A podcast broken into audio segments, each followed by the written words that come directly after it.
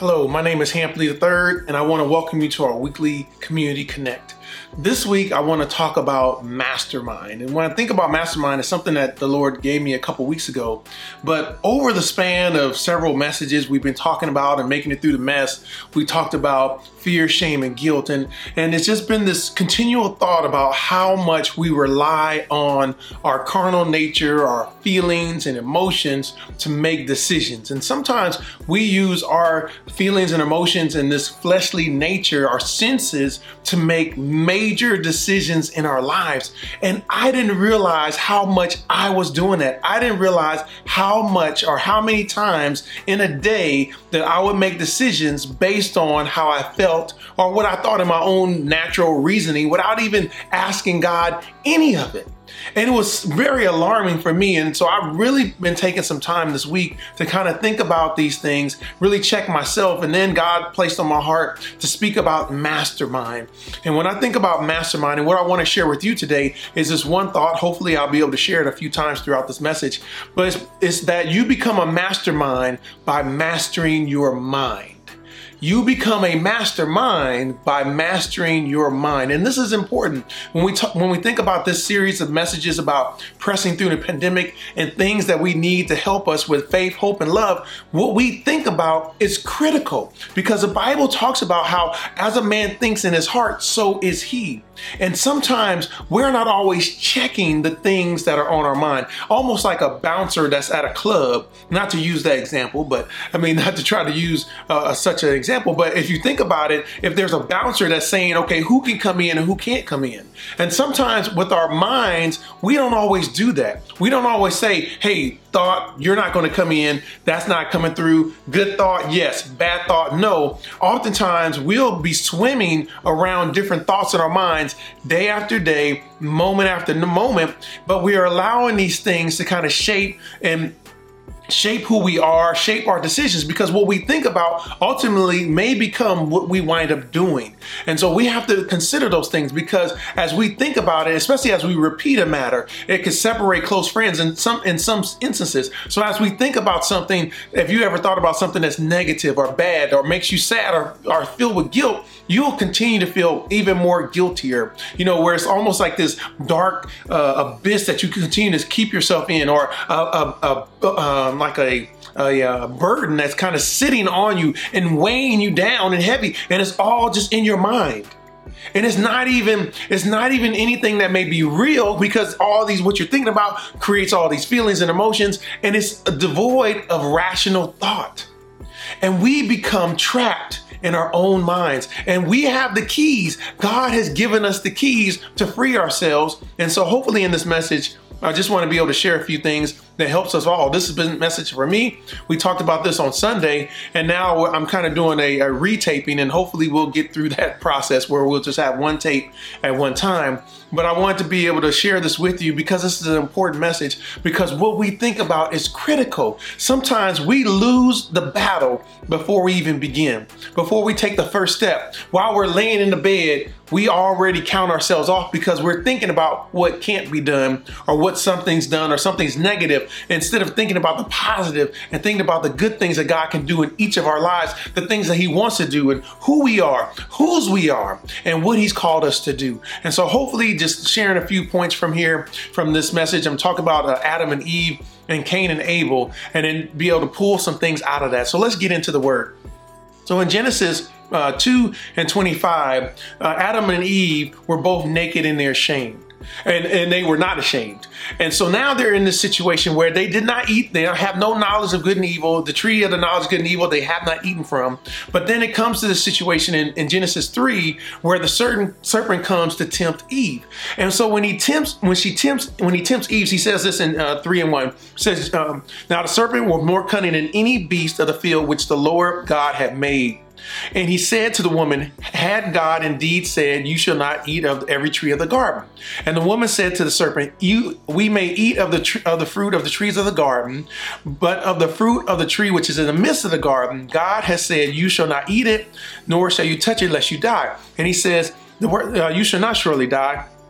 For God knows in the day that you eat of it, your eyes will be opened, and you will be like God, knowing good and evil. So then she looked at this tree, and she looked at the tree, saw it was good for food, right? It was pleasant to the eyes, and that it was desirable to make one wise. And then she took of the fruit and ate and gave some to her husband, and they also and he also ate. But then when they ate, when Adam ate, they immediately their eyes were open, their understanding, their awareness had increased, and they realized that they were ashamed immediately that they were naked and shame. Now before before they ate the fruit, they were naked and they felt no shame. Now as soon as they eat they realize they're they're naked and they're ashamed, and then they go to cover themselves, right? So then you have this situation and they hide from God. And and in this process, now the fruit was not just where it was good for food and it looked good, but it was also containing knowledge. And it came, it, what it ushered in was this sinful nature, this wisdom of man. It was a decision where it comes, and sometimes we make some of the same decisions where God's information or what God has to give for me is not enough. And so I'm going to seek my own way. I'm going to seek something else outside of God. And that's something that she did. She sought something that was outside of God. And we do sometimes the same thing where we will choose a path where God may say this, but then in my own judgment, I begin to assess things and I want to try my own way. But the word talks about that the wisdom of this world, and it talks about that in 1 Corinthians 3:19, that the wisdom of this world is foolishness with God. For he has taken the wise in their craftiness. That is foolishness. So there was wisdom, but it's foolishness to God. And it didn't lead us and it doesn't lead us anywhere closer to Him because it begins a separation, right? It begins to separate us from Him. And in Romans 8 and 7, it says that the carnal mind is enmity against God, for it is not subject to the law of God, neither indeed can be. So this this this uh, enmity is like hostility. It's a reason for opposition. It's a hatred. So it's in complete opposite. So now the behaviors that we manifest is not based on the laws of God. It's not based on love. It's not based on mercy, not based on grace. It's not based on any of those things. It's in total opposition from God and a complete separation. And that's what created, created separation. But in this, as soon as they ate, there was shame and there was blame. There was a lack of accountability when questioned by God. So then when we come down, we see their children and with Cain and Abel, when they when they're given the, the offerings, when Cain and Abel gave the, certain offerings, Cain, let me go to uh, Genesis 4 real quick. So in Genesis 4 and 6, it says, So Cain became extremely angry and indignant and annoyed and hostile. This is an amplified. And this is when they both presented offerings to God, him and his brother. But then the Lord says to Cain, Why are you so angry? And why do you look so annoyed? If you do well, and it says, Believing in me and doing what is acceptable and pleasing to me, will you not be accepted? And if you do not do well, but ignore my instructions, sin crouches at your door. Its desire is for you to overpower you, but you must master it. So here it is. You have these feelings. Again, now this wisdom from man, that's foolishness from God, this enmity that's separate from him, that is in opposition to the law of God, now is existing in the children of Adam and Eve. And so now, with the offerings that they give, uh, Abel gave an acceptable offering, one that was pleasing to God, right? And then here, let me read it real quick. Let me go to Genesis 4. 4 and 1. So then in time past, this is in Genesis 4 and 3. Well, let me read uh, Genesis 4 and 2. And she gave birth to Cain's brother Abel, and was a, uh, Abel was a keeper of the sheep, but Cain was a tiller of the ground. Now, as time passed, Cain brought an offering to Yahweh from the fruit of the ground. And uh, Abel also brought uh, some of the uh, firstborn of his flock and his fat. And then the Lord respected Abel and his offering, but he didn't respect Cain and his offering. And then this is where Cain was very angry and expression on his face failed. So this is a situation where he doesn't take responsibility for himself. That's where the sin nature is. All right, that's where the carnal nature, where I'm not going to take responsibility for what I've done. I'm going to be upset with my brother. I'm not going to be accept, uh, upset with the fact that I did not present an acceptable offering. But here it is that the Lord tells him how to do that. He says, If you do well, believe in me, and do what's acceptable and pleasing to me, will you not be accepted? But if you don't, and ignore my instruction, sin crouches at your door. And that's for all of us. And when we find ourselves ignoring the law of God and depending on our carnal nature and all those feelings and emotions, right? He had all those feelings and emotions that were that was washing over him. The same thing with with with his father. You know, those, those feelings of shame that came upon him, so he hid from God. I'm not going to take responsibility for what I do. There's no accountability there. I'm not going to do it. And even with Abel, well, with Cain, all that he did, he never accepted responsibility for his actions. So here it is. There's in, in Cain, in Cain, there's an anger, there's a lack of accountability, there's deception, there's lying, and there's murder. All of that before God. So then we have a situation where he's not sorrowful, as I said before, but that's what sin does. It blinds us from the true root of the problem, which is ourselves. And oftentimes that's why needs, we need to be humble. Sin does not causes you to be prideful. Acting in carnal nature is about me, me, me, and what you can get. So the carnal nature is not going to say that, that it wasn't me. Am I wrong? Is there something that I need to correct in myself? No, it's going to blame everybody else. And some of us, if we live long enough, we may have been in that same situation where we began to blame other people for mistakes that we've made. We're looking to, to see how we can see fault in someone else than turning those fingers that we're pointing at back at ourselves. And we've done that. But it says here, but for Cain and for us, if we do well, believe God and do what's pleasing and acceptable, won't we be accepted by Him? And that's a process for us because here's the thing in, in Titus 1 and 15, it says, A person who is pure of heart sees goodness and purity in everything. This is from the New Living Bible. But a person whose heart is evil and untrusting finds evil in everything, for his dirty mind and rebellious heart colors all he sees. That's why it's important for us to trust in the Lord with all our heart. Because our heart is, is, is, is uh, deceitful it's desperate, it's wicked. And so we have to get to these places where we understand that our heart's going to try to deceive us. It's desperately wicked, right? So then if it, it, talks about that in Jeremiah 17 and 9, let me read that real quick. I wanted to make sure I get that right. Because Sometimes I know I was kind of going back and forth here. But it says the heart, let me read from the King James. So I had in it says the heart is deceitful above all things and desperately wicked. Who can know it? So I wanted to make sure I got that right. So now you have a situation where your heart is deceitful and it'll seek to deceive you. And oftentimes we make a lot of decisions, as I said before, based on how we feel. And feelings is like being drunk.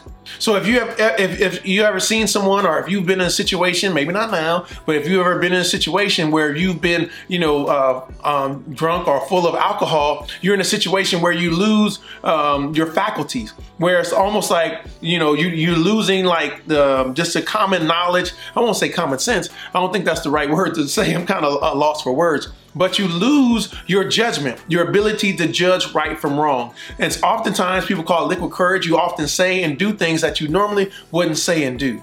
And just as you lose your faculties and you lose those inhibitions, sometimes when you're sober, you have those those those barriers that says, "Hey, don't do this, don't say that." And but when you're drunk, when you're, just, I'm just gonna say it anyway. And so it just there just flows right out. Some people call it liquid courage. And in those moments, it's not allowing you to live in a manner that's pleasing to God. And the same thing with our emotions, feelings. It's where you become drunk where you're losing your your faculties and your ability to think clearly, your ability to make sober judgments. It's the same thing. But the thing is, when you get to this place, you can't compartmentalize it. You can't say, well, I'm just going to be over here and then uh, over there, I'm going to be okay. No, it begins to color everything that you see. It begins to affect you. So when you begin to live in this carnal nature in your flesh, it's going to affect you. When your heart is evil and untrusting, when you're saying in your life, just as Eve had said, that I'm not going to trust God's way, I'm not going to trust His will, I'm not going to trust what He says. And sometimes it's not just saying, like, I'm just going to rob a bank or something, some big thing. It could be in the day to day in this situation, in this moment when I know I should pray and see God, no, I'm mad about it, so I'm gonna go tell somebody off. It's something somebody, my boss is coming at me one way, I'm gonna come out another way. I'm not gonna even seek, I'm not gonna trust God's way. That's why it says, trust in the Lord with all your heart. It talks about that in Proverbs 3, 5, and 6. Trust in the Lord with all thine heart, and lean not to your own understanding. In all your ways, acknowledge him, and he will direct your path. But sometimes we say, no, I know better. We begin to operate in the carnal mind. I'm going to take over. I'm not going to choose God's way. I'm not going to even think about it. Why? Because I'm emotional. And when I'm emotional, I want to solve the problem my way, not God's way. I'm gonna seek vengeance for myself. I'm gonna, I'm gonna make sure that this situation gonna work out to my good. And sometimes in, we're in our own carnal nature, we'll try to get God to sign off on it. We want him to co-sign on our situation. We want to be able to do wrong and go our own way, and then we want God's blessing on it. We want to sprinkle a little Jesus on top of it and call it good. It doesn't work that way. That's where our carnal mind is trying to trick us in, in thinking that we're doing everything right. It's trying, your heart's trying to deceive you, thinking that you're going the right way, but actually you're dependent on your carnal mind. You're dependent on the wisdom of man, the wisdom from flesh to lead you rather than the wisdom of God because you're going to turn away from the law of God. Your carnal mind doesn't want any of that. So then when we come, so when we're thinking about the situation, I want to use this, you know, the do well part that God spoke to Cain in, in this to break down three steps about mastering your mind because this is huge and this is important. And what I really want to stress to you today is that there any time that you feel emotional, any time that you feel like you want to say something that's out of line or you're thinking a certain way about someone, check your thoughts. And I want you to be able to take a step back, not just react, but I want you to be proactive to say, no, this isn't this isn't of God. I've been doing that this week. I know I'm not in a good place, or I've been checking myself where I may address a situation a way that I shouldn't be. But let me hold, let me pause for a second. So let me get this um, real quick. Three quick ways that you can master your mind. I talked about earlier. To be a mastermind, in order to be one, you got to master your mind. So number one is exercising self-control. That's huge. It is huge to exercise self-control.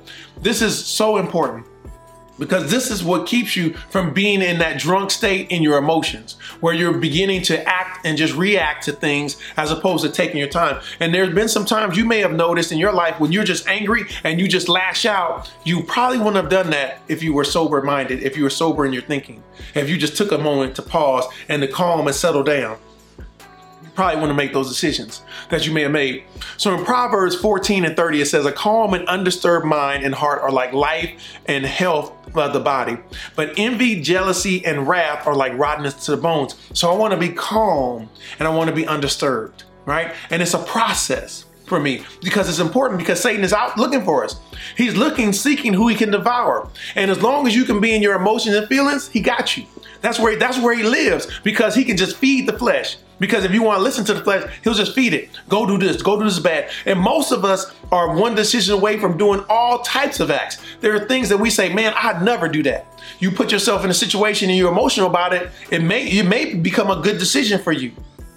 And it may be where it'll cost you in people's lives, time, money, something else. And some of us have experienced that because of things that we've done when we acted out in the carnal nature and ignoring the law of God.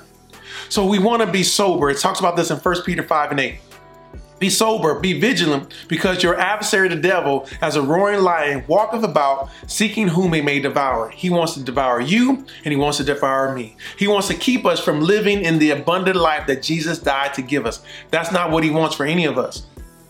But we have to be careful for nothing, right? But in everything through prayer and supplication with thanksgiving. talks about this in Philippians 4, 6 and 8. Uh, let your requests be known to God. So when I'm when I'm heavy, my heart's heavy, my, I'm emotional, I got to go to God. Be careful for nothing. I'm not to worry about it. Sometimes our minds, we're, we're so worried about a situation and a decision, and sometimes we feel like we got to make a decision now, even when it's not time sensitive, even if it is time sensitive.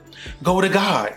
Lord, I need your help with this. I need to cast out all my cares. I need to pour it all out to make sure that where I'm, I'm gonna make an exchange right? So then from this, from these feelings and emotions, I'm gonna give everything over to God so that I make an exchange and receive his peace. It says in verse seven in Philippians four, it says, and the peace of God, which passes all understanding, shall keep your hearts and minds through Christ Jesus. And why? It keeps me right? The peace will come upon me. That's what I need to be able to make clear decisions so I can pause and wait on God.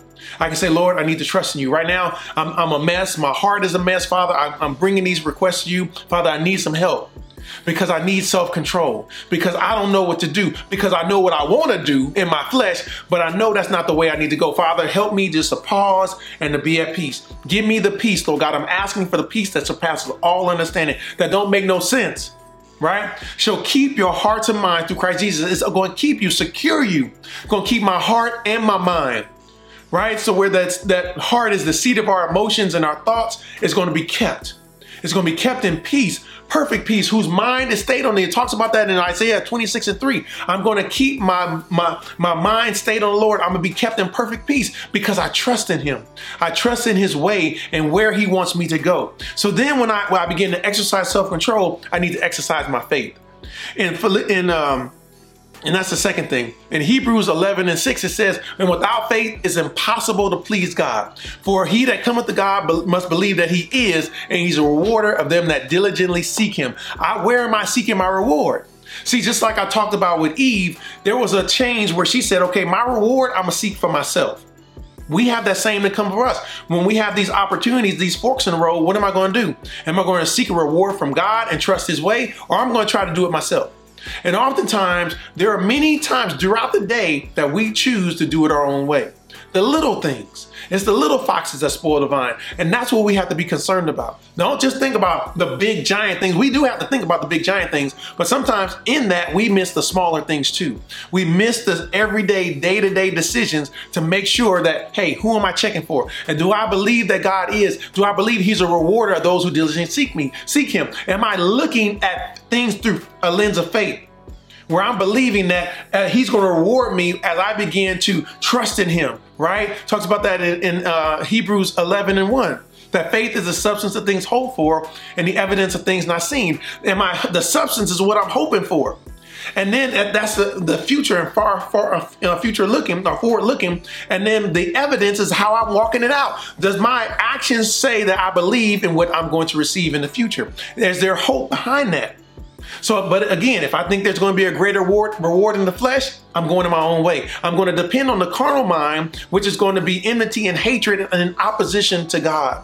And that's not where we want to be. We want to be able to master our mind. And we do that, lastly, and this third thing is by exercising our mind. And it says in Romans 12 and 2 in the Amplified, and do not be conformed to this world any longer with its superficial values and customs, but be transformed and progressively changed as you mature spiritually by renewing by the renewing of your mind, focusing on godly values and ethical attitudes, so that you may prove for yourselves what that good what the good what the will of God is, that which is good and acceptable and perfect in his plan and purpose for you. That's the process. When we pause, when we begin to exercise our faith, we need to begin to undo, uh, like Yoda says, unlearn what you've learned right? So then we can't be, uh, we, ha- we can't no longer conform ourselves to the way that the world does things, the way that you grew up. I came to Christ when I was 22, 23. I can't, I can't depend on all that knowledge. And many of us have depended on that because that's all we had. That was our source, depending on our carnal nature. But when we come to Christ, there's a new nature. We're new creations, creations, right? We're new creatures in Christ. So now as we do, we need to walk in the newness of life. And to do that, we got to read his word. We have to be progressively changed. We can't live by these old customs, but be transformed, it said progressively changed as we mature spiritually. We begin to trust in him. While we renew our minds, we renew our minds by focusing on godly values and ethical attitudes. We can't live on the values that we grew up on. We got to exchange those for His values, for godly values and ethical attitudes that allow us to live based on His Word. That's why it's so important to be a disciple. A disciple is a student and a learner of Jesus. Read his word, reading the gospels, especially reading his commands. This is how we fulfill the great commandment, right? Or the great commission, I'm sorry. So that's how we feel the great commission in Matthew 28, 18 to 20 right? So we teach all nations, making disciples of all nations, baptizing in the name of the Father, Son, and Holy Ghost, the name of Jesus, and teaching them to observe everything that He commanded, teaching them to obey that. That's where all of us should be as believers in Him. All of us. That is a personal responsibility for each of us to be a disciple so that we renew our mind, we change it so we can prove for ourselves what God's will is. So we can testify for ourselves. That's how we overcome by the blood of the Lamb and the word of our testimony, that Jesus is the Son of God. That we can begin by our actions to show people, ourselves and others, we begin to show the path of God, the living by faith and not by sight and not by how we feel. It's important. In Proverbs 15 and 14, it says, The mind of him who has understanding seeks knowledge and inquires after and craves it. But the mouth of the self-constant fool feeds a fool feeds on folly. So if I have understanding and seek knowledge, I'm gonna inquire after and I'm gonna crave it. That's what we have to do to get in His Word daily as much as we can. That we're meditating day and night. That's why it brings good success. For, if for Joshua, talks about that in Joshua 1 and 8. And then in Psalms, uh, Psalms 1 and 2, let me read that real quick. Um, blessed, well, I'll read uh, verse 1. Blessed is the man that walketh not in the counsel of the ungodly, nor sitteth in the way of sinners, standeth in the way of sinners, nor sitteth in the seat of the scornful. But his delight is in the law of the Lord, and in his law doth he meditate day and night and he shall be like a tree planted by the rivers of water, bringing forth his fruit in his season. His leaves shall not wither, and whatsoever he doeth shall prosper. So there's a decision. Am I going to choose to live based on the counsel of man, or am I going to choose to live by the counsel of God, by his word, by his law? His delight is in the law of the Lord, that I delight in it. I don't delight in the counsel of the uh, of the ungodly, nor standeth in the seat of sinners, nor standeth nor sitteth in the seat of the scornful, or standeth in the way of the sinners, because those ways are going to keep me away from God. Those are those are in opposition to Him. But I'm going to delight in His Word, in His law, and I'm going to think about it day and night. I'm going to meditate on it. I'm gonna chew on it. I'm gonna, I'm gonna uh, put it sticky notes, whatever I have to do to keep me meditating on His Word, so my mind is transformed. I'm hiding the Word in my heart, like David said, so I do not sin against the Lord. I don't sin against Him, so I can live according to His Word. That's important. So we'll be like trees planted by rivers of water that bringeth forth in, uh, fruit in its season, in due season, right? Because whatever we sow, we will reap that. Let's reap good. And let's continue to do good and not be weary in doing so, right? So we know that we will be rewarded for our well doing. But whatsoever we do will prosper. Think about that. Whatsoever you do. So when we begin to put our minds on God's word and, and how we cleanse our way, it talks about this in Psalm 1, uh, 119 and 9. Now, wherewithal shall man cleanse his way? By taking heed thereto according to thy word.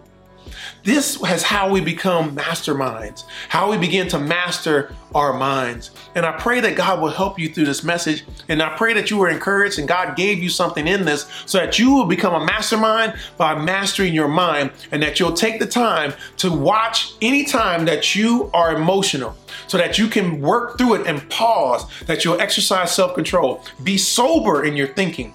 Be sober so that you can think clearly, to pray, to seek God, to seek His Word, to seek godly counsel and wisdom, right? I'm gonna exercise my faith and then I'm going to continue to seek knowledge so that I transform my mind and I move away from those things of the world onto those things of God.